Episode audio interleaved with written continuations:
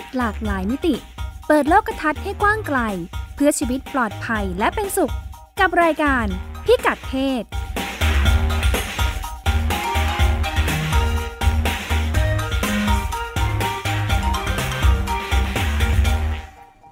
รายการพิกัดเพศทักทายคุณผู้ฟังเป็นประจำทุกสัปดาห์นะคะ ทาง w w w t h a i PBS Radio com ดำเนินรายการโดยดิฉันรัชดาธราภาคและคุณสุดามั่งมีดีนะคะ ค่ะ สวัสดีค่ะ ค่ะ รายการของเราก็ชวนคุณผู้ฟังพูดคุย หาหาพิกัด หาพิกัดกันว่าเรื่องเพศในบ้านเมืองนี้และบ้านเมืองไหนๆเขาอยู่ตรงไหนกันบ้างค่ะเรื่องเพศก็มีหลากหลายแง่มุมนะคะ ทั้งเรื่องอาสุขภาพเรื่องทางสังคมความเชื่อวัฒนธรรมค่ะอืมทำให้เกี่ยวข้องทั้งอ่าในความเป็นเรื่องส่วนตัว สุขภาพ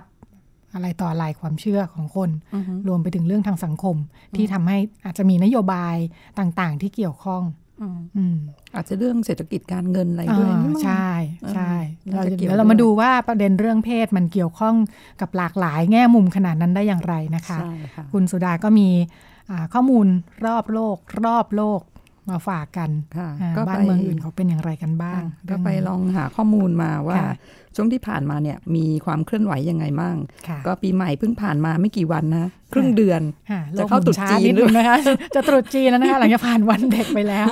ค่ะ ก็ลองดูว่าช่วงที่ผ่านมาเนี่ยแวดวงต่างๆเขามีความเคลื่อนไหวอย่างไรกันบ้างค่ะก็เริ่มจากข่าวซีเรียสจริงจังนิดนึงค่ะ เป็นค่ะการเงินค่ะค่ะ มีการศึกษาที่ตีพิมพ์ในวารสารการเงินของสหรัฐนะคะ ระบุว่าคนทำงานเพศหญิงเนี่ยถือ stock option stock option ก็คือสิทธิ์ในการซื้อหุ้นค่ะค่ะก็คือผู้หญิงเนี่ยถือไว้นานกับผู้ชาย ซึ่งดีต่ออมผู้หญิงนะคะ เพราะว่าค่ะถ้าถือไว้นานแล้วราคาสูงขึ้นเนี่ยก็ได้กำไรมาก ไม่ใช่ก็ติดดอยใช่ไหม ถือแล้วลงไม่ได้ ราคาราคาต่ำกว่าตอนซื้อ ไม่ใช่อย่างนั้นค่ะ หรือว่าถือไว้ก็เดี๋ยวมันจะขึ้น ใช่ไหมค่ะอ่าประมาณไม่ได้รีบนั้นขายมันก็อืมอาจจะขึ้นใช่ในเวลาค่ะต่อมาอ่าค่ะ แล้วก็นอกจากผู้หญิงที่ถือ stock option ไว้นานแล้วเนี่ยค่ะผู้บริหารระดับสูงก็เป็นอีกกลุ่มที่ถือไว้นานนะคะค่ะอาจจะเป็นเพราะว่าเขามีเงินมากแล้วไงมีค่ะเงินแบบในกระเป๋าเยอะแล้วก็เลยไม่จำเป็นต้องไปซื้อขายค่ะไม่ว่างหรือเปล่า อาจจะอย่างใช่นั้นไหมด้เป็นวยผู้บริหารมานั่งเออซื้อหุ้นขายหุ้นเออแต่ว่าใช่โอ้ผู้บค่ะริหารง่วนอยู่หน้าจอปรากฏว่ากำลังส่องสองตารางหุ้นส่องใช่ไหมตคะลาดอยู่นะคะเขียวเขียวๆแดงแดงๆเอออ่าก็เลยอาจแกอาจจะไม่ว่างซื้อขายบ่อยขนาดนั้เอนอเออใช่ไหมก็เลยนี่แสดงว่าคุณนุ่นเป็นผู้บริหารนะคะเนี่ยแอบมองผู้บริหารอยู่นะจ๊ะอะไรอย่างเงี้ยอ๋อจ้ะค่ะ ก็ stock option ที่มอบให้ผู้บริหารเนี่ยคิดเป็นมากกว่า 20%ของผลตอบแทนเลยนะคะค่ะที่ก็คือที่ผู้บริหารที่เมืองนอกเนี่ยค่ะเขาให้ผลตอบแทนกันเป็นแพ็กเกจค่ะค่ะ คือแบบมีเงินเดือนโบนัส หุ้น ออปชั่นหุ้นอ๋อแล้วก็สวัสดิการอะไรเยอะแยะเลยค่ะ หมายถึงเวลาบริษัทให้กับกลุ่มผู้บริหารใช่ค่ะอ่าถือเป็นสิทธิประโยชน์สำหรับผู้บริหารด้วย ใช่ค่ะอืมก็คือ stock option เนี่ยก็เป็นค่ะสิทธิ์ที่บริษัทซึ่งเป็นนายจ้างเนี่ยค่ะค่ะมอบให้กับพนักงานในการซื้อหุ้นของบริษัท ด้วยอืมราคาที่กำหนดไว้ค่ะ ซึ่งทั่วไปก็มักจะต่ำกว่าราคาตลาดค่ะก็เพื่อเป็นรางวัลจูงใจค่ะในการทำงานของพนักงานค่ะโดยเฉพาะเจ้าหน้าที่ระดับสูงค่ะอืมก็เพราะว่าพนักงานโดยเฉพาะผู้บริหารเนี่ยจะพยายามทำงานหรือว่าบริหารบริษัทให้มีผลประกอบการดีค่ะๆเพื่อที่ราคาหุ้นจะได้สูงขึ้นอืมแล้วเขาก็จะได้ใช้สิทธิ์ stock option เนี่ยค่ะเป็นแรงจูงใจใช่ค่ะ นักวิจัยก็ยังไม่ทราบชัดถึงสาเหตุที่ผู้หญิงถือ stock option ไว้นานกับผู้ชายนะคะเอ๊ะเดี๋ยวนะ ดิฉันงงนิดนึงไม่ค่อยมีความรู้เรื่องการเงินสต็อกออปชันเนี่ยหมายถึงมันถูกแปลงเป็นหุ้นแล้วหรือยังหมายถึงสิทยังธิค่ะ เป็นสิทธิ์ค่ะสิทเป็นธิ์สิทธิ์ที่จะไปค่ะแปลงให้มันเป็นหุ้นใช่ค่ะอ่าก็คือเหมือนกับจะเวลาจะใช้บริษัทสิทธิ์นี้หรือค่ะหรือไม่ก็ได้ค่ะค่ะอ๋ออ่าแสดงว่าที่บอกว่าผู้หญิงถือสิทธินี้ไว้นานแปลว่ายังไม่ได้เอาไปแปลงเป็นหุ้นใช่ค่ะย่งนั้นเขาใช่ไหมอาจจะครอให้ราคาค่ะหุ้นสูงแล้วเขาก็อืมเอ๊ะมันสูงแล้วแล้วเขาก็ไปใช้ค่ะสิทธิ์นี้อ๋อค่ะอืมรอได้มากกว่า รอได้มากกว่าอ่ประเด็นคือผู้หญิงรอได้มากกว่า ใช่ค่ะเนี่ยค่ะเขาก็นักหวิรือแกจัยงงแกไม่ใช่งงถือไว้แล้ว ไม่เข้าใจยังทำยังไงอันนั้นอาจจะมีส่วนหนึ่งนึกถึงตัวเองเลยใช่ไหมคะค่ะอาจจะมีส่วนหนึ่งผู้ญิปค่ะระเภทนี้เอ่อนักวิจัยเขาค่ะก็ไม่ทราบชัดค่ะว่าทำไมผู้หญิงถือไว้นานกับผู้ชาย ก็เลยตั้งค่ะสมมติฐานหรือว่าทฤษฎีค่ะไว้ค่ะเขาบอกว่าผู้หญิงเนี่ยเป็นเพศที่แบบชอบใคร่ครวญไต่ตองนะคะอ๋อเกี่ยวกับผลตอบคิดแทนเยอะเออคิดอ่าพอได้มาอบคก็อบเออบวกลบคูณหาร เลยไม่ได้ซื้อสักที ถือสิทประธิ์อยู่มาอณย่างนั้นนั้นค่ะค่ะก็ค่ะคิดทบทวนไต่ตองไปมาว่าค่ะเอ๊ะจะทำยังไงให้กำไรงอกเงยค่ะอืมอืมเราป็นได้มาเพศที่แล้ว ได้รับการเลี้ยงดูมาให้มีความละเอียดรอบคอบใช่อ่าโดยเฉพาะเรื่องการเงินการทองอ่าส่วนผู้ชายนี่แบบออกไปทางมั่นใจอะค่ะตอนตัดสินใจลงทุนหรือว่าอะไรเงี้ยค่ะไม่คิดนานค่ะได้อะไรมานี้แบบตั้งหน้าตั้งตาจะซื้อมาขายไปอย่างเดียวค่ะถ้าอะไวไปเขาจะเรียกบู้วามใช่ไหมอาจจะไม่ถึงอย่างนั้นนะอ๋อแต่แบบค่ะเออเขาอาจจะเอางี้ละ เอาค่ะไปเลยกล้าตัดสินใจกล้าตัดสินใจผู้ชายก็จะถูกใช่ค่ะเลี้ยงดูให้ต้องกล้าตัดสินใจใช่ค่ะอ่ามีความเป็นผู้นำสูงอ่าอ่าอ่าก็ใช่อาจจะค่ะตัดสินใจซื้อขายอ่าขาดทุนติดดอยอะไรก็จะเผชิญภัยผจญภัยมากกว่าอ่าอ่าอ่าผู้ชายใช่จะมีนิค่ะสัยการผประจญมาณภัยนั้นค่ะแล้วก็มีอีกสันนิษฐานหนึ่งเขาบอกว่าอาจจะเป็นเพราะว่าผู้หญิงไม่มีแรงบีบหรืออะไรให้ต้องรีบขายค่ะเพื่อจะได้เงินสดมา เพราะว่าเอ่อ ผู้หญิงเนี่ยอาจจะไม่ใช่กำลังหลักในการหาเลี้ยงดูครอบครัวไงค่ะอย่างผู้ชายอาจจะแบบไปซื้อไปเอ่อเอ่อไปขายอะไรเงี้ยซื้อค่ะขายในอยู่ในเวลากับรกาวรดเงินเร็วอยู่แล้วใช่ค่ะก็อืมเอาเงินมาก็ไปซื้อบ้านซื้อรถไปผ่อนอะไรเงี้ยค่ะค่ะอ่าอาจจะได้เงินก้อนมา ค่ะนั่นอาจจะเป็นแรงบีบแรงจูงใจให้ผู้ชายแบบเหมือนกับว่าตัดสินใจอะไรเร็วๆอืมส่วนมันอาจผู้หจะญิงเป็นวัฒนธรรมที่ต่างกันไหมเนาะอือฮึอย่างในจจะในช่ค่ะเอ่อข้อมูลของสหรัฐใช่ไหมคะอือฮึเอ่อค่ะกับในด้านบ้านเราอือฮึเอ่อเรื่องการบริหารจัดการการเงินของในแต่ละสังคมว่าเขาทำกันยังไงใช่ค่ะใช่บ้านบ้านเราเขาทำกันอย่างนี้ไหมเท่าที่ฟังอาจจะฮะนะเออแล้วอืมจริงๆเราก็ไม่ไม่มีข้อมูลนะว่าอ่าแต่ละครอบครัวเขามีวิธีบริหารจัดการการเงินกันยังไงใช่ถ้านึกถึงสมัยโบราณเนี่ยอ่าฮะจะจะ มันจะมีมุกแซวไงฮะว่าเหมือนกับว่า อ่าผู้ชายต้องพอเงินเดือนออกต้องเขาเรียกอะไรนะแบบแอบเงินไว้อะอ๋อซ่อนไว้อ๋อเพราะว่า เออเดี๋ยวภสรรมัยยาเออใช่สไหมัยคะก่อนเหมือนกับว่าผู้ชายเนี่ยจะให้เงินอืมกับคุณแม่บ้านทั้งหมดอืมเออค่ะโดยโดยที่เหมือนกับว่าคุณแม่บ้านเนี่ยเป็นคนดูแลการเงินของครอบครัวเป็นกระเป๋าเงิน เป็นกระเป๋าเงินะไงี้ยครอบครัวอืมอืมคอยคุมบัญชีรับจ่ายค่ะ ทีนี้อืมแล้วแล้วแล้วก็จะเป็นมุกว่าอะ ภรรยาจ่ายตังมาอืมวันละเท่าไหร่ยี่สิบบาทสิบบาทเอ้ยน้อยไปอันนั้นน้อยไปอันนั้นยุคโบราณยุคอันโบนั้นราค่าณครองนะชีพสมัยก่อนค่ะอ่าก็ยุคนี้อาจจะค่าแรงขั้นต่ำอ่าภรรยาให้วันละร้อยอะไรอย่างนี้มค่ะอาจจะซึ่งซึ่งถ้าฟังของต่างประเทศแบบนี้ไม่ไม่เขาไม่ได้ใช้ระบบนี้อืมแต่ค่ะผู้ชายถือเงินอย่างนี้ใช่ไหมใช่ค่ะอืมน่าจะอย่างนั้นค่ะค่ะอืมแล้วก็ แม้ว่าผู้หญิงจะถือหุ้นไว้นานนะ แต่ก็ค่ะไม่จำเป็นต้องหมายความว่า บริษัทต้องรับภาระส่วนต่างสำหรับราคาสำหรับพนักงานหญิงมากกว่าพนักงานชายค่ะคือสมมุติว่าบริษัทให้สิทธิ์พนักงานซื้อหุ้นในราคา 10 บาทแล้วค่ะผ่านไปปีหนึ่งราคาหุ้น ขึ้นไปอยู่ที่ 20 บาทเนี่ยค่ะพนักงานก็สามารถใช้สิทธิ์ซื้อหุ้นในราคา 10 บาท แล้วขายไปในราคา 20 ก็ได้กำไรไปนะคะค่ะโดยบริษัททำหน้าที่รับภาระส่วนต่างด้านราคานี้ค่ะอืมก็เหตุที่สรุปลงไปไม่ได้ว่าการถือ stock option ไว้นาน หมายความค่ะว่าบริษัทต้องรับภาระส่วนต่างราคาให้แก่พนักงานหญิงมากกว่า เพราะว่าค่ะโดยเฉลี่ยแล้วเนี่ยผู้ชายได้ stock option มากกว่าผู้หญิงค่ะอ๋ออืม ก็อันนี้ก็อาจสะท้อนไปถึงอืมช่องว่างด้านค่าตอบแทนหรือเปล่าคะระหว่างผู้ชายกับผู้หญิงอืมคือซึ่เขางให้ให้สิทธิการถือหุ้นตามสัดส่วนเงินเดือน หรือเปล่าตามตำแหน่งเขาไม่ได้บอกค่ะ แต่อ๋อบอกว่าค่ะผู้ชายได้ stock option มากกว่าอ่าผู้หญิงโดยไม่รู้ว่าเขาคำนวณจากอะไรค่ะค่ะอืมก็ไปในทิศทางที่ว่า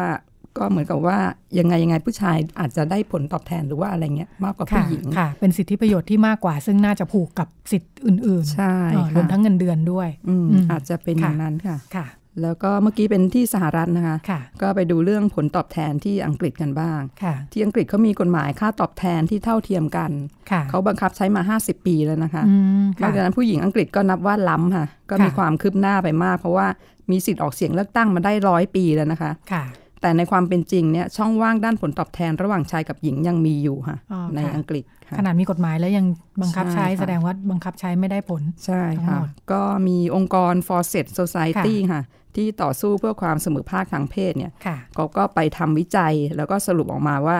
ในบรรดาพนักงานหรือคนทำงานทั้งหมดเนี่ยค่ะคนทำงานหนึ่งในสามไม่ทราบว่าเป็นเรื่องขัดต่อกฎหมายอ๋อถ้าค่ะเกิด ผู้ชายกับผู้หญิงที่ทำงานประเภทประเภทเดียวกันค่ะซึ่งใช้ความสามารถทักษะในการตัดสินใจในระดับเดียวกันเนี่ยค่ะจะได้รับผลตอบแทนแตกต่างกันค่ะอืมแล้วก็เขายังพบว่ามีวัฒนธรรมของการปกปิดผลตอบแทนเป็นความลับด้วยนะคะค่ะคือไม่กล้าบอกเพื่อนค่ะๆซึ่งอันนี้ก็ไปเอื้อหรือเข้าทางบริษัทที่ให้ผลตอบแทนอืมไม่เท่าเทียมกันระหว่างแบบค่ะชายกับหญิงค่ะค่ะ โดยผู้หญิงเกินครึ่งแล้วก็ผู้ชายเกือบครึ่งหนึ่งเนี่ย ไม่สะดวกใจที่จะไปบอกให้เพื่อนร่วมงานรู้ว่าได้เงินได้เงินเดือนเท่าไหร่อืมแล้วก็คนทำงาน 60%เนี่ยก็ไม่ทราบว่า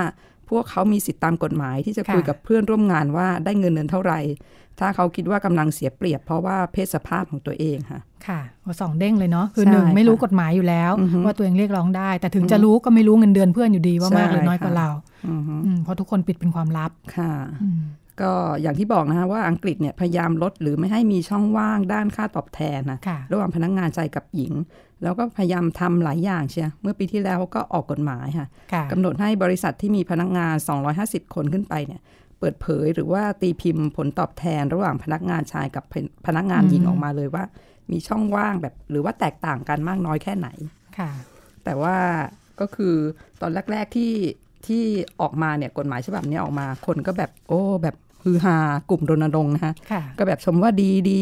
แต่ผ่านไปพักเดียว ก็มีเสียงวิจารณ์หลายค่ะคนเลยนะคะค่ะก็มองว่านโยบายเนี้ยไร้เขี้ยวเล็บ คือคงอืมไปทำอะไรใครไม่ได้หรือว่าไม่ส่งผลให้เกิดการเปลี่ยนแปลงอะไรค่ะค่ะเขาก็มีการแนะนำให้เสนอแรงจูงใจไปเลยค่ะอย่างบริษัทไหนจ่ายผลตอบแทนพนักงานชายหญิงเท่ากันเนี่ยอืมไม่มีช่องว่างก็ให้ลดค่ะหย่อนภาษีให้ไปเลยค่ะค่ะ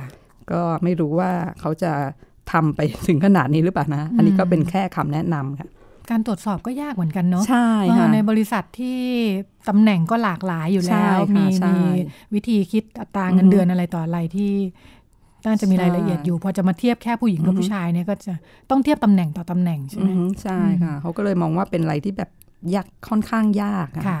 ก็จาก รายงานที่รวบรวมมาหลายชิ้นเนี่ยค่ะก็ทำให้เห็นภาพว่าบริษัทอังกฤษมากกว่า 3 ใน4ค่ะโดยค่ะเฉลี่ยแล้วเนี่ยให้ผลตอบแทนพนักงานผู้ชายสูงกว่าพนักงานผู้หญิงค่ะอืมแล้วก็มาตรการที่เขาจัดทำมาเพื่อต่อสู้กับความไม่เสมอภาคทางเพศในที่ทำงานเนี่ยยังไม่หมดนะคะค่ะก็พยายามต่อสู้กันมาอืมก็เมื่อปี 2558 ก็รัฐบาลเคยจัดทำนโยบายค่ะ อนุญาตให้คนมีลูกเนี่ยลางานได้ 50 สัปดาห์ค่ะคือทั้งพ่อและแม่นะคะสลับกันลาอืมแล้วก็ได้ค่าจ้าง 37 สัปดาห์ค่ะคือเขาพยายามให้ผู้ชายเนี่ยมารับหน้าที่เลี้ยงลูกบ้างค่ะแต่ว่าปรากฏว่าก็ไม่ค่อยเวิร์กค่ะอืมยังไงก็บ้างคะแบบเพราะว่าผ่านไปปีหนึ่งค่ะ ก็ไปสำรวจอีกก็พบว่าผู้ชายที่ลางานเนี่ย ไปเลี้ยงลูกต่อจากภรรยาเนี่ยมีแค่เปอร์เซ็นต์เดียวค่ะอ๋อค่ะ ก็คือมันก็กลับไปที่ภาพเดิมที่มองว่าค่ะส่วนใหญ่ผู้หญิงก็ต้องรับหน้าที่ดูแลค่ะลูกอยู่ที่บ้านอะไรพวกเนี้ยอืมผู้ชายก็ค่ะดูเหมือนแบบมีหน้าที่ทำงานทำการอะไรไปค่ะค่ะอืมค่ะ ก็ดูก็คือภาพยังคล้าย ๆ เดิมอะค่ะแล้วผู้ชายเขาทำงานกันจริง ๆ นะคะค่ะเพราะว่า CEO ของบริษัทใหญ่ ๆ ของอังกฤษเนี่ยเป็นผู้ชายเสีย 94%เลยค่ะอืมค่ะก็เป็นแบบ เกือบเต็มร้อยเลยค่ะค่ะ ขณะที่จำนวนของผู้หญิงที่เข้าไปนั่งอยู่ในบอร์ดบริหารของบริษัทค่ะค่ะมีแค่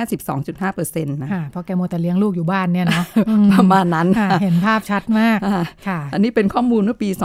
2554ค่ะค่ะ แต่ว่าเมื่อปีที่แล้วเนี่ยเพิ่มขึ้นมาอยู่ที่เกือบ 30%ค่ะอืมก็เพิ่มขึ้นมาค่ะค่อนข้างเยอะแต่ว่าตัวเลขรวมก็ ยังดูไม่ค่อยสูงนะคะค่ะ ขนาดเพิ่มเยอะแล้วเนาะเออใช่ค่ะค่ะ โดยไม่ได้มีมีข้อมูลว่าที่เพิ่มขึ้นมาได้นี่เพราะอะไรบ้าง อาจจะเป็นเพราะว่าเขาพยายามผลักดันกันค่ะค่ะอืมค่ะ แล้วเขาก็เอ่อเผยแพร่เหตุผลนะ หรือว่าคำค่ะอธิบายจากผู้บริหารว่าค่ะทำไมไม่แต่งตั้งผู้หญิงเข้าไปนั่งในบอร์ดค่ะบริหารมั่งอืมค่ะซึ่งปรากฏว่าเหตุผลที่ผู้บริหารให้มาก็คือไม่เข้าพวก ไม่เข้าพวกคือ อาจจะเป็นเพราะว่าแบบไม่ ไม่ไม่อยากให้ยุ่งยากจุกจิกอะไรเงี้ยค่ะ ประมาณนั้นหมายถึงคนอื่นเขาเป็นผู้ชายกันหมดใช่ปจะระมามีณนั้นค่ะเธอเป็นผู้หญิงเข้ามา เออเหรมัอนดูเอ๊ะอะไรอย่างนี้หรือเปล่าจริงเหรอเออเป็นเขาก็เป็นการอธิบายเหตุผลใช่ที่ค่ะงงไม่น่าค่ะใช้ได้เนอะงงค่ะเออบางคนให้เหตุผลค่ะที่ฟังค่ะแรกครั้งแรกอะแบบค่ะฟังอาจจะดูดีนะคะค่ะแต่ฟังไปเอ๊ยยังไงเขาบอกว่าผู้หญิงอืมที่เก่งๆเนี่ยถูกดึงตัวไปหมดแล้วไปดึงไปไหน ไม่ทราบค่ะ อาจจะดึงไปบอร์ดบริษัทอื่นค่ะเหลือบอร์ดบริษัทนี้แบบอะไรเงี้ยคือค่ะเลือกไม่ยากไม่มีเออไม่มีผู้หญิงที่เก่งๆที่จะเออขึ้นตำแหน่งขึ้นมาก็ไปที่อื่นหมดแล้วเออซึ่งที่อื่นก็ตอบเหมือนกันเออตกลงผู้หญิงไปไหน งงค่ะค่ะ งงค่ะ คือฟังคำอธิบายแล้วอาจจะคิดว่านี่เป็นเหตุการณ์เมื่อศตวรรษที่แล้วนะค่ะแต่ว่าค่ะเป็นเหตุการณ์ที่เกิดขึ้นเมื่อปีที่แล้วนี่เองค่ะอืมแล้วก็ค่ะไม่ใช่ตลกเสียดสีนะเป็นเรื่องค่ะจริงค่ะค่ะ ก็ความเสมอภาคด้านค่าแรง แล้วก็เรื่องการบริหารอะไรนี่ในปีนี้ที่ต่อจากปีที่แล้วเนี่ยก็ดูแบบความหวังค่ะค่อนข้างจะแบบริบหรีเลยนะคะอืมค่ะเออดูแล้วแบบค่อนข้างจะผลักดันกันยากมากค่ะค่ะก็ไปดูเรื่องอื่นกันบ้างไหมคะค่ะก็จากเรื่องของการเงินค่าจ้างอะไรมาเยอะแล้วเนี่ย ทีนี้ก็มาเรื่องสิทธิอนามัยเจริญพันธุ์กันบ้างค่ะไปดูที่ประเทศอย่างสหรัฐอเมริกานะคะ ค่ะปีที่ผ่านมาเนี่ยถือเป็นปีแห่งการต่อสู้เพื่อเสรีภาพด้านอนามัยเจริญพันธุ์เลยค่ะอืมเป็นเรื่องที่ต้องต่อสู้กันเลยค่ะฟังดูดุเดือดมากค่ะไม่ว่าจะเป็นเรื่องของการแจกจ่ายยาคุมกำเนิดให้ทั่วถึงค่ะการเข้าถึงการยุติการตั้งครรภ์ค่ะหรือว่าการให้การศึกษาเรื่องเพศในโรงเรียนรัฐบาลอืค่ะมเขาบอกว่าการคุมกำเนิดการคุมกำเนิดเนี่ยมักเป็นบริการที่กลุ่มอย่างแบบผู้มีรายได้น้อยค่ะหรือว่าคนที่อยู่ในชนบท แล้วก็คนจากประเทศอื่นที่อพยพค่ะเข้าไปในสหรัฐเนี่ยค่ะเข้าไม่ถึงอืมเข้าถึงยากค่ะค่ะ เพราะว่ามีอุปสรรคอย่างสถานที่ให้บริการไม่เพียงพออืมแล้วก็เรื่องภาษาที่ใช้ค่ะในการสื่อสารอีกค่ะอ่าก็เป็นอุปสรรคแล้วก็เรื่องค่าใช้จ่ายค่ะอืมแล้วก็อ่าสมัยนี้เขาก็มีวิธีคุมกำเนิดก้าวหน้าไปมากใช่ไหมคะค่ะอย่างวิธีคุมกำเนิดแบบชั่วคราวระยะยาวค่ะ เช่นแบบยาฝังคุมกำเนิดอะไรอย่างนี้ใช่ไหมค่ะคะ แต่ว่าปรากฏว่าคนอเมริกันไม่ได้รู้รู้เรื่องนี้กันอย่างแพร่หลายค่ะอืมค่ะ แล้วก็ค่าใช้จ่ายก็ค่อนข้างสูงด้วยค่ะค่ะเขาก็เลยต้องพยายามเหมือนกับว่าเข้ามาดูแลในส่วนนี้ค่ะ แล้วก็ในส่วนของการให้การศึกษาเรื่องเพศน่ะเป้าหมายของรัฐบาลสหรัฐคือให้การศึกษาแบบครอบคลุมค่ะค่ะ เพื่อให้วัยรุ่นเนี่ยได้ทราบข้อมูลแล้วก็สามารถตัดสินใจเองได้ค่ะ ซึ่งเรื่องเนี้ยนอกจากจะเป็นความรับผิดชอบของรัฐบาลกลางแล้วเนี่ยค่ะเขาก็กำหนดให้ระดับท้องถิ่นเนี่ยต้องมาออกแรงช่วยกันด้วยค่ะอืมไม่งั้นเดี๋ยวมันแบบไปได้ไม่ทั่วถึงค่ะก็เลยต้องช่วยๆกันค่ะปรากฏว่าการผลักดันรวมถึงการร่วมมือแล้วก็การต่อสู้จากหลาย ๆ ฝ่ายเนี่ยค่ะให้ผลที่น่าพอใจระดับหนึ่งนะคะอืมเพราะว่ามีการคุ้มครองสิทธิ์ด้านอนามัยเจริญพันธุ์มากขึ้นค่ะ เมื่อปีค่ะที่แล้วอ๋อค่ะและน่าจะต่อเนื่องมาถึงปีนี้ด้วยค่ะค่ะ ก็ที่ว่าให้ผลน่าพอใจก็มาดูกันนะคะว่าน่าพอใจแค่ไหนค่ะ คือมีการนำเสนอร่างกฎหมายคุ้มครอง เสรีภาพด้านอนามัยเจริญพันธุ์ค่ะ422 ฉบับค่ะ ในโอ้โห44 รัฐค่ะอ่าอ๋อหมายถึงว่าอาจจะเนื้อหาคล้ายกัน หรือเหมือนกันใช่ก็ได้ เพราะว่ากฎหมายเขาแยกแต่ละมลรัฐใช่ไหมคะค่ะค่ะสหรัฐนี่มี 50 รัฐนะคะค่ะตัวเลข 50 ตัวเลข 44 นี่ก็แสดงว่าเยอะค่ะเยอะอืมทีเดียวค่ะ ก็แล้วในบรรดาร่างกฎหมาย 422 ฉบับที่นำเสนอไปเนี่ยค่ะมีการนำไปบังคับใช้แล้วร้อยฉบับอืมที่เหลือก็ยังรอความเห็นชอบค่ะค่ะคือรอผ่านสภาหรือว่าคณะกรรมาธิการก่อนค่ะแล้วก็มีเพียง 5 ฉบับที่ถูกยับยั้งค่ะอืมค่ะก็ถือว่าเยอะทีเดียวค่ะที่ร่างกฎหมายความเห็นชอบผ่านไปแบบเป็นหลักร้อยค่ะค่ะแล้วที่ก็ถูกยับยั้งนี่เนื้อหาเรื่องอะไรเอ่อข้อมูไม่ลไหมไม่ไม่แน่ไม่แน่ใจอืมค่ะอืมค่ะ แต่ว่ารอผ่านอีกจำนวนมากค่ะค่ะ ก็ทำให้ปีที่แล้วเนี่ยเป็นปีที่มีการผ่านร่างกฎหมายด้านอนามัยเจริญพันธุ์มากที่สุดในรอบ 5 ปีที่ผ่านมาเลยค่ะค่ะก็ถือเป็นอะไรที่เป็นทิศทางที่ดีนะคะค่ะสำหรับในสหรัฐก็แสดงว่ามีความตื่นตัว แล้วก็เห็นความสำคัญของใช่เอ่อค่ะประเด็นเรื่องสิทธิทางเพศและอนามัยเจริญพันธุ์อือฮึแล้วเขาก็ผลักดันกันค่ะหลาย ๆ ฝ่ายค่ะค่ะ แม้ว่าจะเป็นทิศทางที่ดีนะ แต่ว่าค่ะ กว่าจะผลักดันมาถึงจุดนี้ได้เนี่ยอืมฝ่ายที่ขับเคลื่อนเนี่ยโอ้โหทำงานกันหนักเลยค่ะอืมเพค่ะราะว่าตั้งแต่โดนัลด์ทรัมป์ขึ้นเป็นผู้นำสหรัฐนี่ค่ะแกเคลื่อนไหวหลายอย่างเลยนะ อย่างค่ะที่เป็นข่าวเลยเนี่ยค่ะ แล้วก็ไปลดทอนเงินอุดหนุนด้วยค่ะอืมหรือว่าโครงการต่างๆ ของรัฐบาลกลางที่เกี่ยวกับค่ะสิทธิด้านอนามัยเจริญพันธุ์ค่ะอย่างต่อเนื่องเลยค่ะอืมค่ะ แล้วก็รัฐบาลเขาก็ยังไปทำอะไรที่เกี่ยวพันไปถึงระดับโลกด้วยนะคะค่ะเพราะว่าเขาให้ตัดรายงานเกี่ยวกับสิทธิอนามัยเจริญพันธุ์นะค่ะออกจากรายงานสิทธิมนุษยชนประจำปีค่ะอืมก็คือะกระทรวงต่างประเทศสหรัฐเนี่ยเขาค่ะรวมข้อมูลว่า ผู้หญิงประเทศต่างๆเนี่ยไม่สามารถเข้าถึงหรือว่าได้รับสิทธิอนามัยเจริญพันธุ์อะไรยังไงบ้างเนี่ยค่ะไว้ในรายงานสิทธิมนุษยชนค่ะค่ะเขารวมมาตั้งแต่ปี 2554 ค่ะอืมแต่ว่าปรากฏว่าเมื่อปี 2560 เนี่ยค่ะรัฐบาลทรัมป์เนี่ยไปตัดรายงานด้านสิทธิอนามัยเจริญพันธุ์ออกไปค่ะค่ะ ก็เมื่อปีที่แล้วเขาก็เลยอืมมีสมาชิกสมาชิกสภาจำนวนหนึ่งค่ะค่ะเขาก็เสนอร่างกฎหมายค่ะให้รวมกลับเข้าไปใหม่อืมเอ่อด้วยค่ะเหตุผลว่าสิทธิอนามัยเจริญพันธุ์เนี่ยเป็นสิทธิมนุษยชนเหมือนกันค่ะค่ะเอ๊ะตอนนั้นคุณทำแกตัดทำไมนะแกจำไม่ได้ค่ะ เพราะว่าแกอืมก็ มีเหตุผลอะไรแปลกๆนะคะอย่างโลกร้อนแกก็บอกว่าแกไม่ค่ะเชื่อค่ะว่ามนุษย์เป็นอืมเป็นต้นเหตุอืมแกก็ค่ะพาถอนตัวออกจากค่ะไอ้สนธิสัญญาปารีสอะไรนั่นนะค่ะเออก็อืม TPP ข้อตกลงค่ะการค้าเขาก็ถอนตัวออกไปเออก็เป็นอะไรที่แบบเอองงค่ะๆค่ะแกก็ดูไม่ค่อยเป็นมิตรกับ งานเรื่องสิทธิผู้หญิงอะไรงั้นค่ะรวมทั้งเรื่องความหลากหลายทางเพศเนาะก็มีการใช่เคลื่อนไหวค่ะกันมาตลอดตั้งแต่คุณทำมาเนี่ยเออล่าสุดอืมแกก็มีประเด็นได้สร้างกำแพงกั้นชายค่ะแดนเม็กซิโกอะไรเนี่ยค่ะก็แกก็ของงบไป 5,000 กว่าล้านมั้งอืคะมก็ยังตกลงกันไม่ได้ค่ะค่ะก็ชัดดาวน์กันอยู่ที่สหรัฐอืมอะไรเงี้ยค่ะก็ยืดเยื้อมาหลายค่ะหลายอาทิตย์แล้วนะอืมจนเหมือนกับบางสำนักเนี่ยก็คำนวณว่าค่ะไอ้ความเสียหายทางเศรษฐกิจค่ะที่มันมาจากการชัดดาวน์เนี่ยค่ะ มันอาจจะสูงกว่างบที่จะที่แกขอไปสร้างกำแพงนะคะ คือมันแบบค่ะยืดเยื้อเรื้อรังแบบเสียหายค่ะอะไรอีค่ะรังแบบอีลุงตุงนังไปหมดนะคะอืมด้วยเออการใช้เหตุผลแบบแปลกๆของแกเนี่ยนะคะ ใช่ค่ะค่ะอืมเขาก็ ในส่วนของคนที่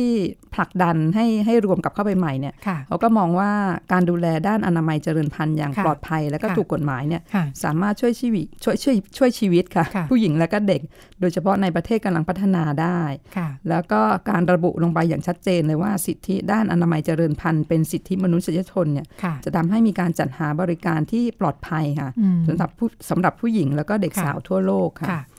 คือการจัดทำรายงานสิทธิมนุษยชนเนี่ย มันเป็นไปตามกฎหมายให้ความช่วยเหลือต่างประเทศค่ะค่ะแล้วก็กฎหมายการค้าของสหรัฐค่ะอืมเขากำหนดไว้เลยว่าค่ะกระทรวงต่างประเทศเนี่ยจะต้องรายงานทุกปีต่อสภา เกี่ยวกับสถานการณ์ด้านสิทธิมนุษยชน ในแต่ละประเทศที่ได้รับค่ะความช่วยเหลือจากสหรัฐนะค่ะพอมีการตัดออกไปเนี่ยคนเขาก็เลยวิตกว่าพ อไปตัดประเด็นเรื่องสิทธิผู้หญิงออกไปเนี่ยค่ะมันก็จะทำให้ทิศทางของสหรัฐเปลี่ยนไปหรือเปล่าอืมเปลี่ยนไปจากแนวทางเดิมมาที่ค่ะพยายามปกป้องสิทธิของผู้หญิงค่ะแล้วก็อาจจะเป็นเหมือนกับการส่งสารไปถึงค่ะรัฐบาลต่างๆค่ะค่ะที่ละเลยสิทธิด้านอนามัยเจริญพันธุ์ว่าอืมถ้าเกิดไม่จริงจังกับเรื่องเนี้ยสหรัฐค่ะก็แบบ ไม่ไม่เอาเรื่องอะไร เพราะว่าค่ะเห็นตัดออกไปแล้วนี่เอออือมเพราะว่าโดยอืมปกติแล้วเนี่ยสภากับค่ะภาคเอกชนของสหรัฐเนี่ยเขาค่ะจะอาศัยรายงานฉบับเนี้ยค่ะประกอบการพิจารณาคำขอต่างๆค่ะอืมเพื่อแบบแล้วก็ประกอบการตัดสินใจด้านนโยบายด้วยค่ะพอตัดออกไปก็แบบโอ้โหหลายฝ่ายก็อืมเคลื่อนไหวกันนะค่ะ ตอนนี้ก็ยังยังเคลื่อนไหวอยู่ค่ะค่ะ ก็ต้องดูแบบเหมือนกับว่าความคืบหน้ากันต่อไปค่ะค่ะ อันนี้ก็น่าสนใจในแง่ที่เอ่อทั้งที่ประธานาธิบดีเองดูมีการใช้เหตุผลแปลกอือๆฮึแล้วก็ทำตัวเป็นอุปสรรคตลอดเวลาเนี่ยอือฮึแต่ที่คุณสุดาพูดตั้งแต่ตอนแรกคือ ในช่วง4-5ปีมานี้งานอือฮึด้านเอ่อสิทธิอนามัยเจริญพันธุ์ก้าวหน้าที่สุด ใช่ค่ะอืมในรอบหลายปี ใช่อืค่ะมก็คือเหมือนกับว่าเขาก็หลายฝ่ายก็ น่าจะเล็งเห็นถึงความค่ะสำคัญของด้านนี้อืมแต่แสดงว่าที่ก้าวหน้านี่ไม่ได้ได้มาง่ายๆเลยนะเออตอนแรกเข้าใจว่าที่ก้าวหน้าเนี่ยเพราะแบบว่าโอ้ทุกอย่างเดินหน้าราบรื่นด้วยดีใช่ค่ะแต่ปรากฏว่ามีประเด็นให้ต้องต่อสู้เยอะมากใช่ค่ะอืมอย่างที่บอกว่าต้องต่อสู้แบบโอ้โหค่ะดิ้นรนกันยาวนานเลยอะค่ะค่ะเอ่อดุเดือดเออหรือความสำเร็จอันนี้มันเกิดมาจากการต้องต่อสู้เยอะก็ไม่รู้นะอาจจะถ้ามันใช่เดินหน้านะปกติมันอาจจะไม่นับเป็นความสำเร็จใช่ค่ะ อันนี้มีผู้นำทำตัวเป็นอุปสรรคทำให้ต้องเออเกิดการต่อสู้เยอะเอ่อมีการคิดค้นแบบเออความสำเร็จแนจึวงคิดปรากฏใหม่ๆมาขึ้นเอออย่างนี้ต้องแบบมโอ้โหผลักดันกันค่ะเยอะแยะค่ะค่ะ ก็เป็นอะไรที่แบบอืมน่าสนใจดีค่ะ อืมค่ะก็ถ้าผู้นำไม่เข้าใจเนี่ยแต่ว่าอ่าแสดงให้เห็นว่าอ่าทั้งในภาคการเมืองเองค่ะแล้วก็ในอ่าทางส่วนภาคประชาสังคมใช่อืค่ะมก็มีความตื่นตัวเนาะแล้วก็ใช่ต่อสู้ค่ะในหลายระดับใช่เอ่อค่ะทั้งในสภาเองแล้วก็ค่ะ ตั้งแต่ตอนคุณทำเข้ามาแรกๆเนี่ยอือฮึยังจำภาพการแบบว่าชุมนุม ก็จะมีวีแมนมาสมีอะไรวุ่นวายไปหมดใช่ค่ะอืมก็มีคนพร้อมที่จะลุกขึ้นมา แล้วก็บอกว่าสิ่งที่สิ่งที่แกให้ความเห็นมาหรือเตรียมจะทำเนี่ยมันไม่โอเคอืมค่ะอืม ก็ดูเป็นเหมือนเป็นการแบบตรวจสอบทงทุนค่ะอะไรกันค่ะค่ะไม่ได้เออปล่อยให้แบบค่ะนำไปแบบริ้จะวไปๆไหนอย่างก็คนเดียวพาไปนี่ถ้าปล่อยสงสัยแกพาไปไหนก็ไม่รู้นะคะอืมอาจจะเป็นดาวดวงใหม่เลยค่ะ ไปได้ถึงนั่นเลยค่ะ ดาวดวงใหม่นี่คือพาพากันไปดาวดวงใหม่เลย ไม่ใช่เกิดปรากฏการณ์หรือเป็น ความชื่นชม อืมก็น่าสนใจก็ต้องการความอ่าตื่นตัวแล้วก็เข้มแข็งจากหลายภาคส่วนมากทีเดียวเออเออถึงจะเอาอยู่นะใช่ค่ะ ดูแล้วเขาเออตื่นตัวกันจริง ๆนะค่ะพอคุณทรัมป์มาเนี่ยแบบโอ้โหอะไรต้องตื่นตัวมากค่ะด้านหนึ่งอาจจะสร้างความเข้มแข็งเออต้องใช่ตื่นตัวค่ะตลอดเวลาแบบว่าใช่เฮ้ยอย่างนี้ไม่ได้แล้วเอออืมปล่อยไปเรื่อย ๆ นี่ไม่ไหวแล้วนะคะเอออืมในต้องหลุกลาขึ้ยนๆมาส่วนทั้งแบบอืมเศรษฐกิจการค้า แล้วก็ค่ะในสิทธิอนามัยเจริญพันธุ์ค่ะเออแกก็เข้าไปแบบยุ่งด้วยอะไรเงี้ยค่ะอืมค่ะก็ เปิดถือประเด็นแต่เปิดทุกประเด็นเลย เปิดทุกประเด็น เป็นนะผู้นำที่เปิดทุกประเด็น สร้างเปิดแบบว่าแนวลบรอบด้านมาก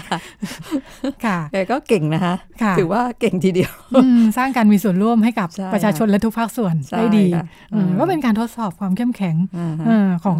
ของ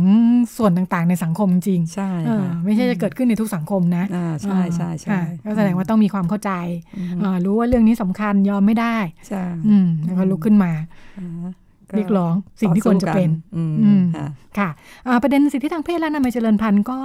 เอ่อมีความคึกคักในบ้านเราด้วยเหมือนกันค่ะอ่าในช่วง 3-4 ปีที่ผ่านมาอืมเป็นประเด็นที่ถูกพูดถึงแล้วก็อ่าสิ่งที่จะเรียกว่าเป็นความสำเร็จด้วยเหมือนกันก็อาจจะเป็นเรื่องอาการมีกฎหมายอ่าที่ออกมาใหม่ๆอ่าที่สำคัญอันหนึงคืออา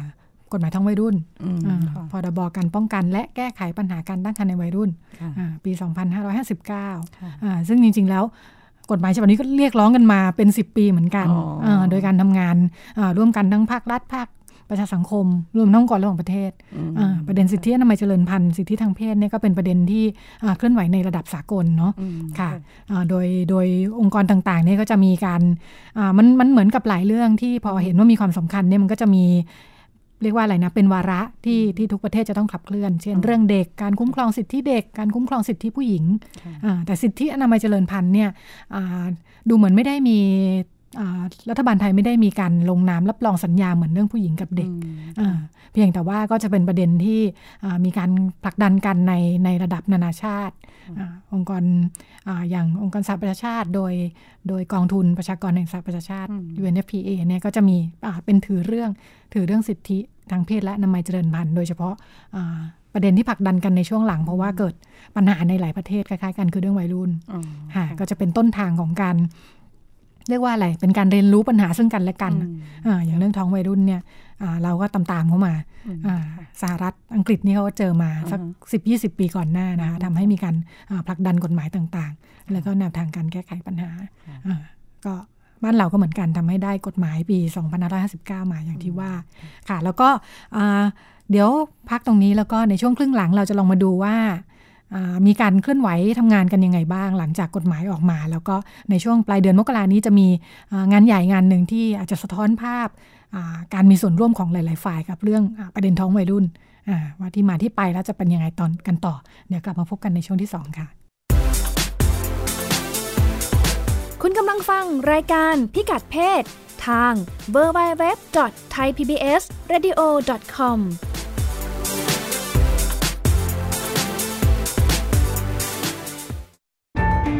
ฟังสปอตตัวนี้แล้ว อย่าเพิ่งตกใจนะครับพี่น้องชาวไทย วันนี้ประเทศไทยมีผู้สูงอายุถึง 10 ล้านคนจำนวนผู้สูงอายุจะมีมากกว่าเด็กและวัยรุ่นหนึ่งใน10 ต้องอยู่ตามลำพัง อายุจะยืนยาว แถมยังเจ็บป่วยและยากจน คุณคงไม่อยากเป็นหนึ่งในนั้นใช่ไหมครับ เตรียมตัวให้พร้อมตั้งแต่วันนี้ หัวใจไม่มีวันชรา ไทย PBS ติดปีกความคิด คุณรู้ไหม ความรู้ดีๆ ไม่ได้มีอยู่แค่ในหนังสือ ทีวีเหรอ YouTube เหรอ ไม่ใช่ นี่เลยไทย PBS Radio มิติใหม่ของการรับฟังข่าวจากไทย PBS Radio หลากหลายรายการ สาระความรู้หรือสีสันบันเทิงรับฟังง่ายๆ ทางออนไลน์ไทย PBS Radio com และทางแอปพลิเคชันไทย PBS Radio อืม มันเจ๋งอะ่ะ ดีกว่าที่คิดไว้ตั้งเยอะเลย มาฟังกันเถอะเพื่อนๆไทย PBS Radio ทุกวันจันทร์ถึงศุกร์5นาฬิกาถึง 19นาฬิกาไทย PBS Radio ข่าวสารสาระเพื่อสาธารณะและสังคมไท ย PBS Radio ฟังเรื่องดีๆ มีสาระหลากหลายที่นี่ฟังเรื่องสุขภาพอนามัย กับแพทย์และผู้เชี่ยวชาญ ในรายการโรงหมอ 10ถึง11 นาฬิกา ทุกวันจันทร์ถึงศุกร์ฟังเบื้องหลังที่ไม่เป็นข่าว เล่าความจริงกับนักข่าวตัวจริงใน รายการหลังไม่ในสนามข่าว 13ถึง14 นาฬิกา ทุกวันจันทร์ถึงศุกร์ฟังเรื่องสนุกปลุกความคิดกับนิทานสอนใจให้น้องๆทำดี กับรายการ Kiss Hour 17ถึง18 นาฬิกา ทุกวันจันทร์ถึงศุกร์ฟังเรื่องธรรมชาติและสิ่งแวดล้อม ในมุมมองนักอนุรักษ์ตัวยงสะสินเฉลิมลาบ กับรายการคุยกับสะสิน8-9 นาฬิกา ทุกวันพฤหัสบดี และฟังเรื่องทุกปลุกเรื่องร้อน พร้อมแง่มุมกฎหมายกับทนายมืออาชีพ กับรายการแจ้งความ 18-19 นาฬิกาทุกวันจันทร์ถึงศุกร์รุ่นไหนก็ฟังได้ ฟังทีไรได้เรื่องดีๆ ทุกทีไทย PBS Radio ข่าวสารสาระเพื่อสาธารณะและสังคม ทุกวันจันทร์ถึงศุกร์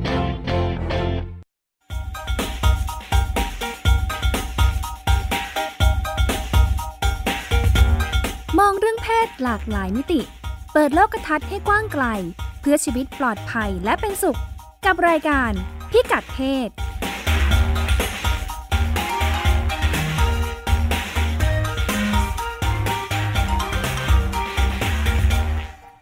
กลับมาพบกันในช่วงที่ 2 นะคะ ในช่วงแรกของรายการเราก็ได้ดูกันไปว่าในต่างประเทศมีความเคลื่อนไหวอะไรบ้าง แล้วก็ที่คุณสุดาเล่าให้ฟังนะคะว่ามีเรื่องของสิทธิทางเพศและอนามัยเจริญพันธุ์ในสหรัฐถือว่ามีความก้าวหน้ามากที่สุดในรอบ 3-4 ปีที่ผ่านมา มีการผ่านกฎหมายมาเยอะแยะเลยทั้งที่ ท่านผู้นำจะดูไม่ค่อยเข้าพวกเนี่ย แต่ว่าความเข้มแข็งของหลายภาคส่วนก็ช่วยกันต่อสู้ผลักดันนะค่ะจนกลายเป็นในช่วง 3-4 ปีที่มีความก้าวหน้ามากที่สุดในรอบหลายหลายๆปีที่ผ่านมาใช่ค่ะอืมเดี๋ยวเรามาดูของไทยเกรินไปบ้างแล้วนะคะ ว่าความก้าวหน้าที่สำคัญของเราก็เช่นกัน เราได้กฎหมาย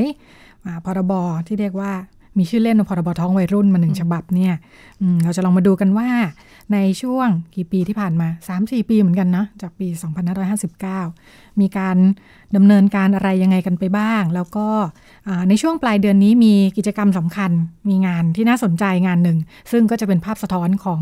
อาความร่วมไม้ร่วมมือกันของหลาย ๆ ฝ่าย แล้วเราจะมาดูกันว่าทั้งตัวกิจกรรมเอง แล้วก็มันสะท้อนภาพใหญ่อะไรบ้างเกี่ยวกับเรื่องงานท้องวัยรุ่นนะคะ วันนี้เรามีแขกรับเชิญในรายการนะคะ คุณหมอสิริเกียรติเหลียงกอบกิจ ผู้อำนวยการสำนักสนับสนุนการควบคุมปัจจัยเสี่ยงทางสุขภาพ สำนักงานกองทุนสนับสนุนการสร้างเสริมสุขภาพ ซึ่งเป็นอีกหน่วยงานหนึ่งซึ่งอ่าทำงานก่อติดเรื่องอ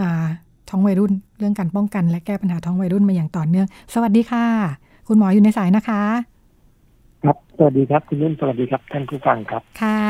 อ่าปลายเดือนนี้ที่จะมีการประชุมระดับชาติสุขภาวะทางเพศครั้งที่ 3 นะคะอ่าวันที่ครับ28 ถึง 30 มกราคมอ่าอยากให้คุณหมอคุยให้ฟังค่ะว่าอ่าแนวคิดของกิจกรรมแล้วก็รูปแบบงานจะเป็นยังไงบ้างค่ะการประชุมครั้งนี้ก็เป็นเอ่อเป็นการจัดครั้งที่สามนะเรียกว่าการประชุมระดับชาติเรื่องสุขภาวะทางเพศค่ะ ซึ่งเอ่อยัง อยู่ในประเด็นเรื่องการตั้งครรภ์ในวัยรุ่นค่ะนะครับแล้วครั้งนี้เราจะมีธีมหลักก็เป็นเรื่องจากยุทธศาสตร์สู่การปฏิบัติที่ยั่งยืนค่ะนะครับเอ่อครั้งก่อนเราจัดเมื่อปี 60 เดือนกุมภาพันธ์ค่ะเอ่อครั้งนั้นก็คือหลังจากเอ่อมีการประกาศใช้กฎหมายใหม่ค่ะในเรื่องการป้องกันแก้ไขปัญหาการตั้งครรภ์ในวัยรุ่นค่ะอืมเป็นพรบปี 2559ค่ะนะครับ ซึ่งเอ่อ ผ่านมาสองปีค่ะผมว่ามีการเปลี่ยนแปลงเยอะมากนะครับอืมค่ะเอ่อในหลายๆด้านค่ะเราสองสองร่วมกับเอ่อจริงๆห้ากระทรวงหลักที่เกี่ยวข้องนะครับค่ะแล้วก็หลายๆภาคีเนี่ยก็เลยคิดว่าถึง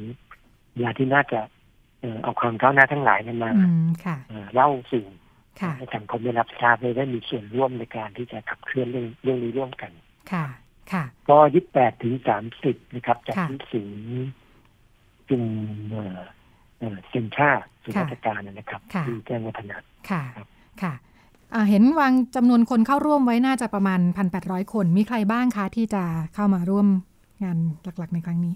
ครับหลักๆอย่างที่เรียนว่าค่ะเราเน้นวัยรุ่นนะครับเน้นเอ่อค่ะบุคคลสำคัญก็จะเป็นกลุ่มตัวแทนเยาวชนจากค่ะทั่วประเทศค่ะซึ่งมาจากหลายส่วนอืมนะครับค่ะทั้งทางกระทรวงพัฒนาสังคมนะครับค่ะทางเครือข่ายของตัวเยาวชนที่ทำงานร่วมกับ ทั้งสวสทั้งยูดิเซฟทั้งค่ะเรียนและทีเอนะครับค่ะ ค่ะ ค่ะ ก็นี่ก็จะเป็นส่วนหนึ่งนะประมาณสักน่าจะประมาณสักสามร้อยคนที่เป็นตัวเยาวชน อืมค่ะ ค่ะ ที่เหลือก็จะเป็นเอ่อผู้ปฏิบัติงานในระดับพื้นที่จากค่ะทุกจังหวัดนะครับ เราเชิญนี่ว่าตอนนี้เรามีอนุกรรมการแก้ไขปัญหา แก้ไขและป้องกันปัญหาป้องกันและแก้ไขปัญหาการค่ะตั้งครรภ์ในวัยรุ่นทุกค่ะจังหวัดนะครับค่ะทางสสกับเอ่อกระทรวงหลักเนี่ยก็เชิญ ผู้แทนจากทุกกระทรวงที่อยู่ในระดับจังหวัดเนี่ยเข้ามาอืมร่วมตรงส่วนนี้ค่ะเจ็ดสิบหกจังหวัดรวมกับกรุงเทพด้วยค่ะนะครับ แล้วก็จะมีเอ่อตัวแทนจากหน่วยงานห้ากระทรวงหลักนั่นครับกระทรวงสาธารณสุขพัฒนาสังคมนะครับ กระทรวงแรงงานกระทรวงมหาดไทยแล้วก็เอ่อกระทรวงศึกษาค่ะ ค่ะ เป็นค่ะผู้ที่ดูแลเด็กนักเรียนทั่วประเทศนะครับ ค่ะ ค่ะเอ่อทั้งในส่วนกลางแล้วก็ระดับระดับจังหวัดเพิ่มเติมด้วยนะอืครับมค่ะแล้วค่ะก็ ก็จะเป็นภาคีต่างๆนะครับ เครือข่ายที่ทำเรื่องของสุขภาพทางเพศกับสปสนะครับค่ะเอ่อแล้วก็ภาคีของทางยูนิเซฟทาง UNFPA และองค์กรระหว่างประเทศสององค์กรที่ทำงานเรื่องนี้อย่างต่อเนื่องนะครับ ค่ะ ค่ะ แล้วก็เอ่อที่เหลือก็จะเป็นทางสถาบันวิชาการหลาย ๆ แห่งนะครับ อืมค่ะเครือข่ายค่ะที่ที่ร่วมทำงานอยู่ในเรื่องของสุขภาพทางเพศค่ะสุขภาพผู้หญิงค่ะนะครับรวมถึงเอ่อคนที่ มีปัญหาเรื่องการตั้งครรภ์ไม่พร้อม อืมค่ะ ค่ะ เขาจะมาทำอะไรกันบ้างคะในงานนี้ ครับจริงก็เหมือนการประชุมเอ่อเอ่อเป็นประชุมระดับชาติเนี่ยจริงๆค่ะก็คล้ายๆนานาชาติเลยก็จะมีค่ะห้องประชุมใหญ่นะครับเป็นเดลี่ค่ะแล้วก็ห้องประชุมย่อยๆซิมโพเซียม ทั้งหมดค่ะเอ่อเราจัดอยู่สองวันครึ่งนะครับค่ะเริ่มเปิดเริ่มพิธีเปิดตอนสิบโมงของวันที่วันจันทร์ที่ยี่สิบแปดนะครับค่ะแล้วก็จบตอนเที่ยงของวันพุธค่ะที่สามสิบค่ะ มี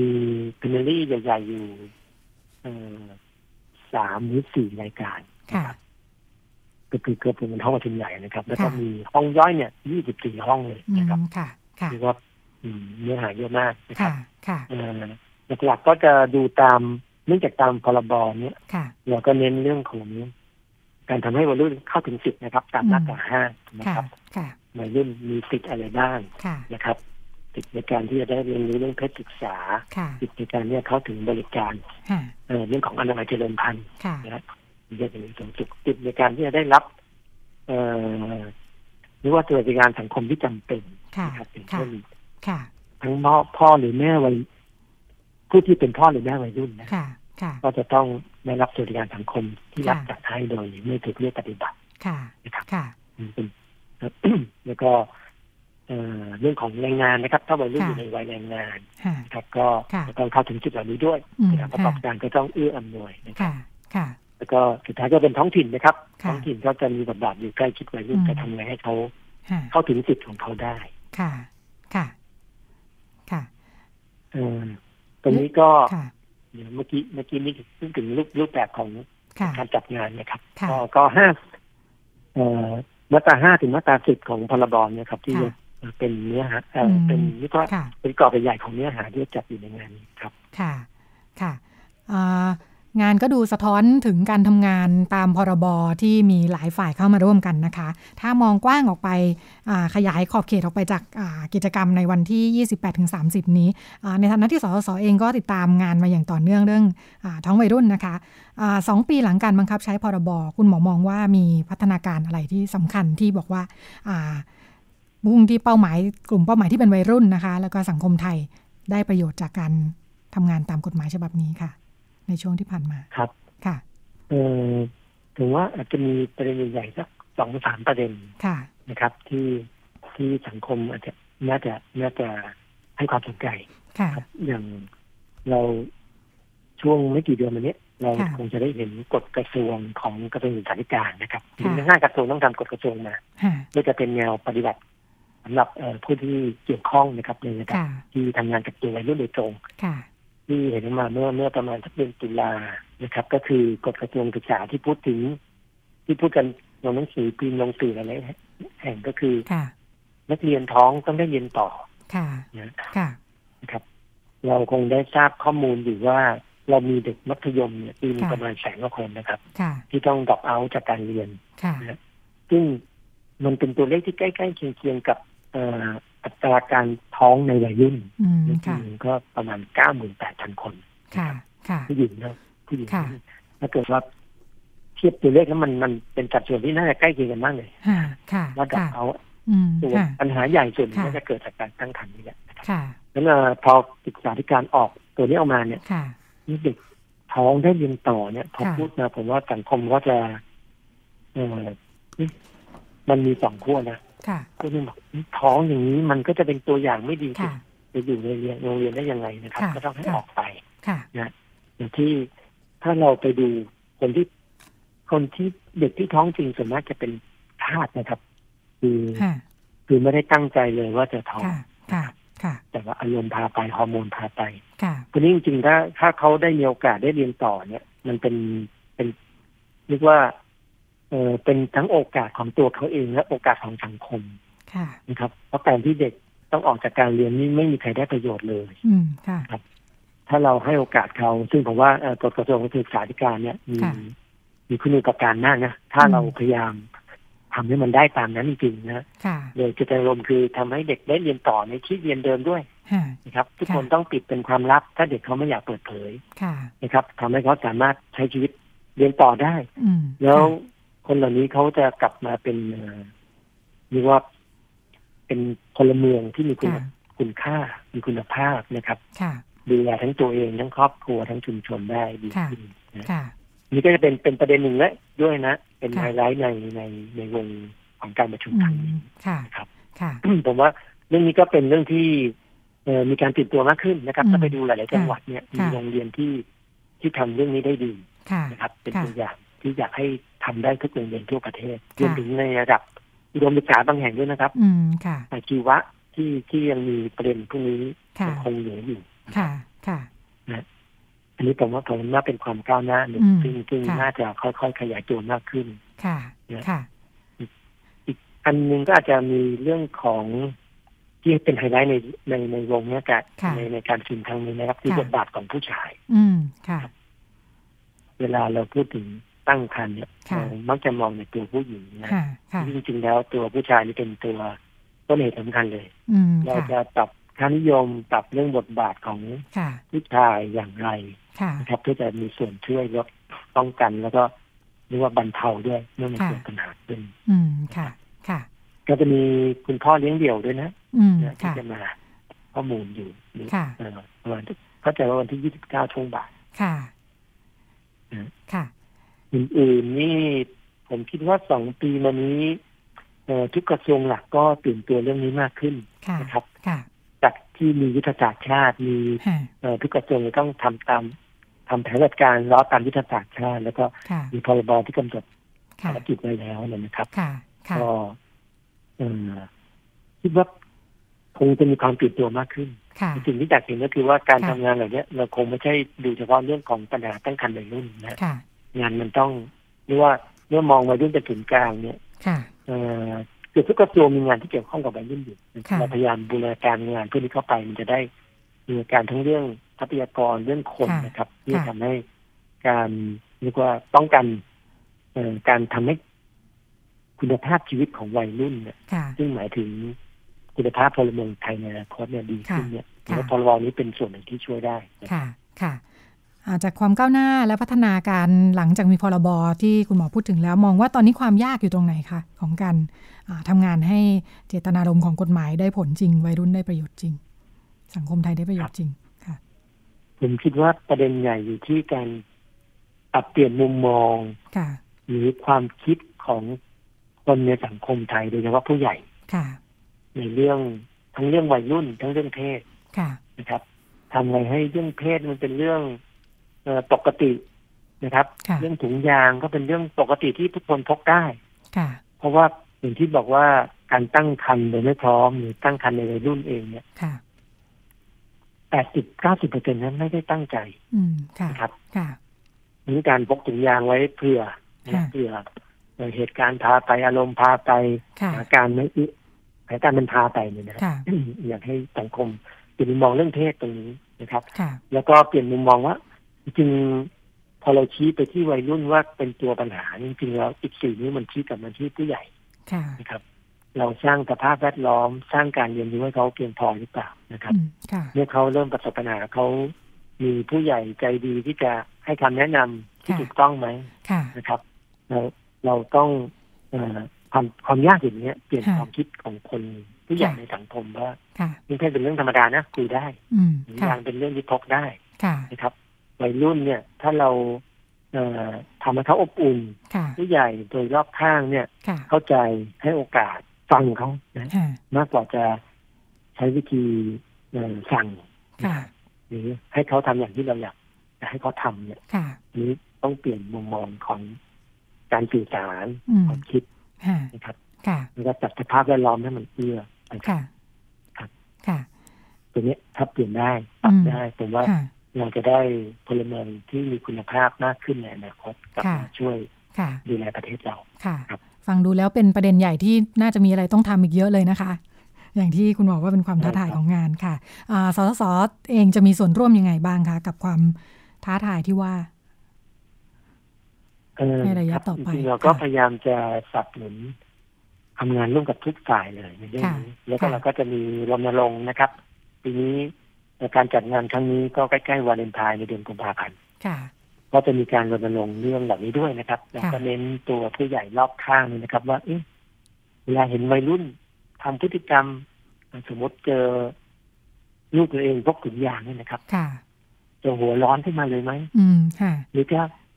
หยุดคิดแล้วค่ะถามก่อนว่าเอ๊ะทำไมค่ะเป็นอะไรค่ะนะครับ ที่ทำค่ะให้เขามีพฤติกรรมแบบนั้นหรือ หรือว่าเออแล้วก็ลองแลกเปลี่ยนกันดูอย่าเพิ่งค่ะเออเรียกว่าตัดสินไปซะก่อนนะครับอย่าค่ะเพิ่งด่วนตัดสินทุกอย่างที่เราเห็นอืมนะมันค่ะอาจจะไม่ใช่อย่างที่เราคิดค่ะนะครับนี่ต่อๆก็จะมีการรณรงค์ในช่วงนั้น แล้วก็อยากให้ทุกคนลองดูลองแชร์กัน แล้วก็ค่ะลองแลกเปลี่ยนกันดูนะครับค่ะชอบไม่ชอบยังไงก็สื่อสารกันมาได้ไม่เป็นเรื่องกันเลยค่ะแล้วก็สำหรับการประชุมระดับชาติครั้งนี้ก็มีเว็บไซต์นะครับค่ะ ที่สสเราเอ่อทำงานร่วมกับเครือข่ายอยู่ค่ะก็เป็นจะเป็นเอ่อ P โฟทีมนะครับ ค่ะ com เนี่ยค่ะทันเนี้ยก็คือเอ่อเว็บไซต์คุณนุ่นเคยเห็นไหมชื่อชื่ออะไรนะคะ คุณหมอตัว P นะครับ P ตัว P Peter ค่ะ ค่ะ P Peter นะ P ค่ะแล้วก็เลขสี่ค่ะ แล้วก็ทีมอ๋อค่ะ P P14 นะคะทีมค่ะ com ค่ะนะครับค่ะเนี่ยเป็นเว็บที่เอ่อเราพยายามสื่อสารเรื่องเนี้ยให้กับคนค่ะที่ทำงานเรื่องของการตั้งครรภ์ในรุ่นยได้ทราบนะครับค่ะแล้วก็เอ่อทุกอย่างที่เกี่ยวกับงานประชุมทั้งเนี้ยก็จะอยู่ในนั้นแล้ว ค่ะ ค่ะ สามารถติดตามได้ แล้วก็งานนี้คนทั่วไปเข้าร่วมได้ใช่ไหมคะ ถ้าสนใจใช่ครับ คนค่ะทั่วไปสามารถเข้าร่วมได้ค่ะแล้วก็เพียงแต่ว่าไม่ต้องเสียค่าลงทะเบียนนะครับค่ะค่ะเอ่อสนใจห้องไหนเข้าได้เลย อืมค่ะค่ะเอ่อ ไปที่หน้างานแล้วก็แจ้งแจ้งแจ้งค่ะที่ค่ะหรือที่จะมียังในค่ะเว็บก็ได้นะครับเว็บค่ะที่ว่าเนี่ยนะครับ ค่ะครับมี 24 ห้องที่ที่คุณหมอว่านะคะ มีเนื้อหาน่าสนใจมีรายสามารถเลือกเข้าฟังได้ค่ะเอ่อครับ ค่ะหัวข้ออาจจะยังไม่ถึงกับไปเนอะเออค่ะคือหลังจากวันที่ 18 นี่ก็จะแน่นอนแหละอืมว่าวันค่ะไหนเวลาไหนวิทยากรชื่ออะไรนะครับค่ะตอนนี้ยังค่ะมี confirm กับวิทยากรอยู่บางท่าน ค่ะทีนี้เรามีวิทยากรต่างประเทศนะครับ ค่ะมาพูดมุมมองในต่างประเทศให้ฟังด้วย อืมค่ะ แต่ไม่ต้องกังวลนะครับ ก็จะมีคนแปลชั้นอ่าแบบสรุปความให้ให้ได้เข้าใจด้วย ค่ะ ค่ะ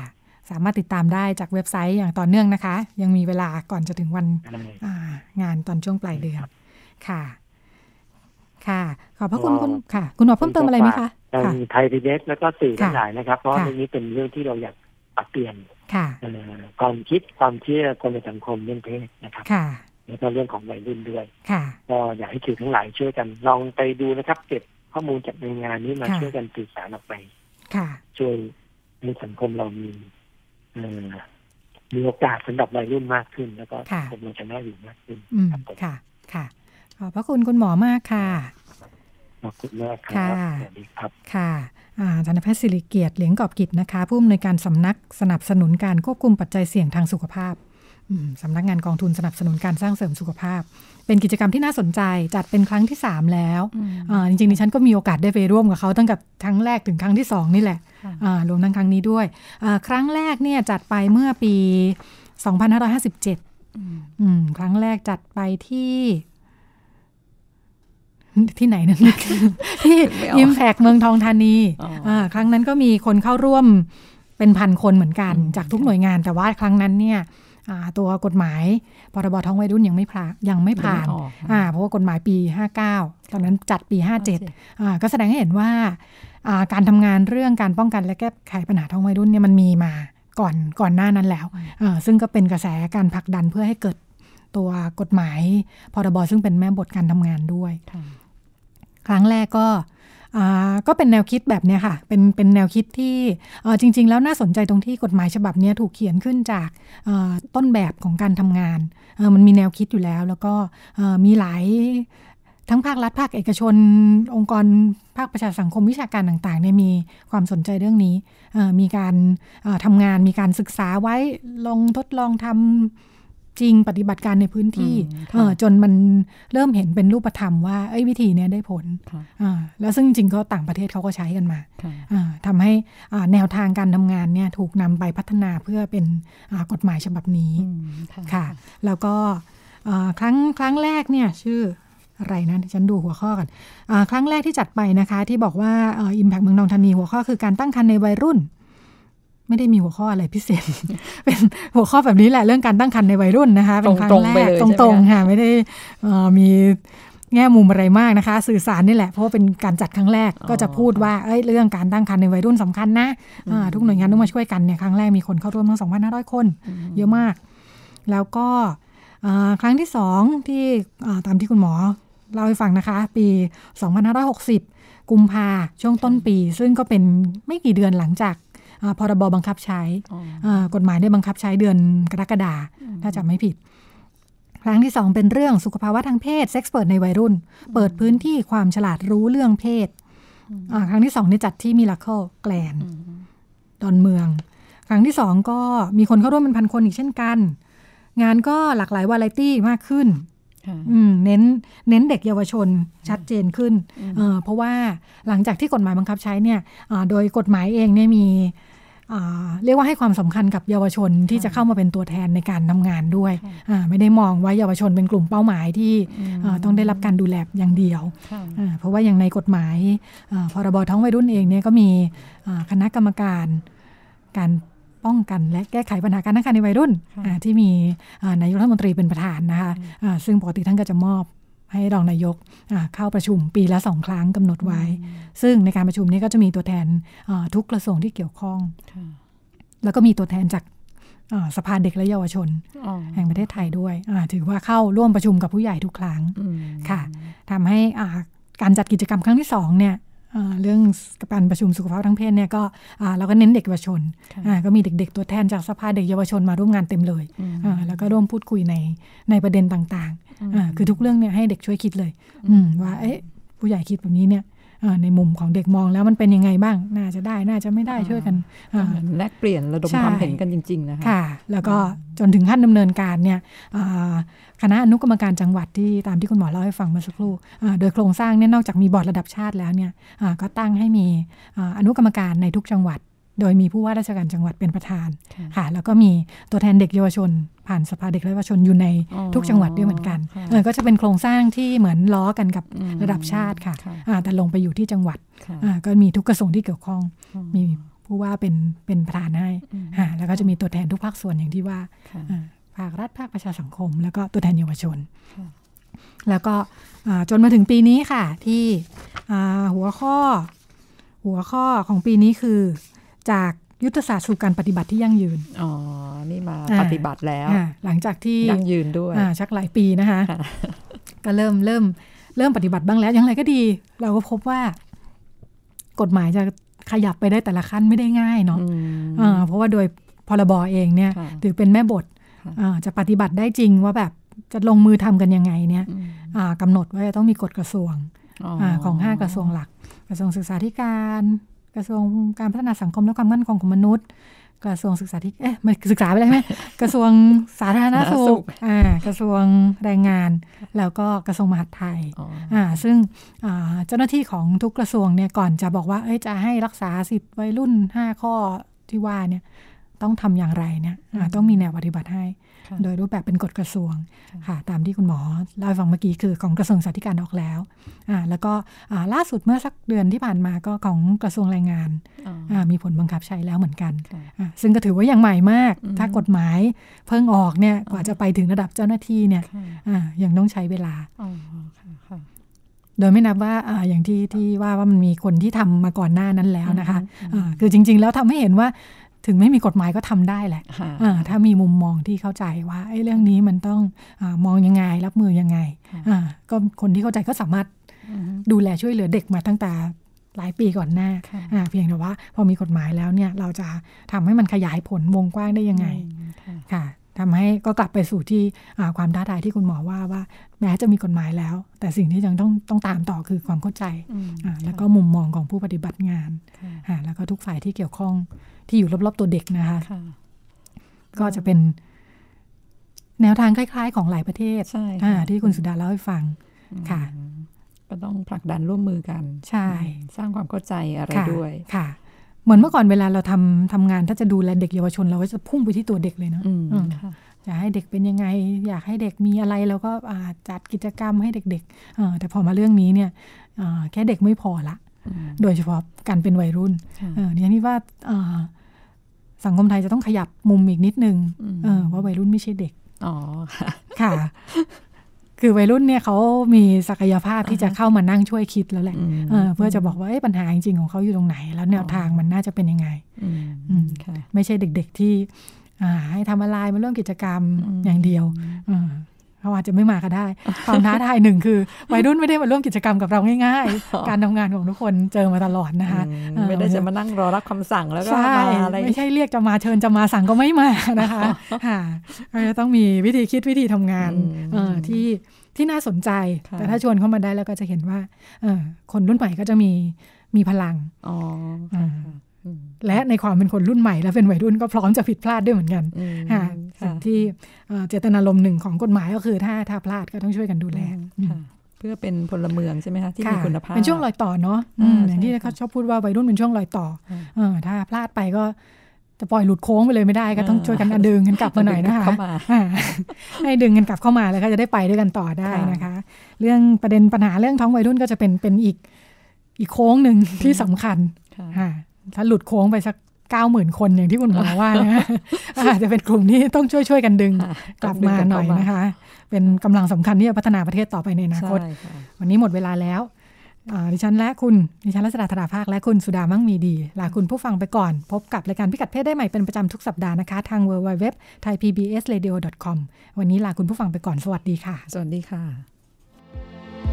ติดตามรับฟังรายการย้อนหลังได้ที่ เว็บไซต์และแอปพลิเคชันไทย PBS Radio ไทย PBS Radio วิทยุข่าวสารสาระ เพื่อสาธารณะและสังคม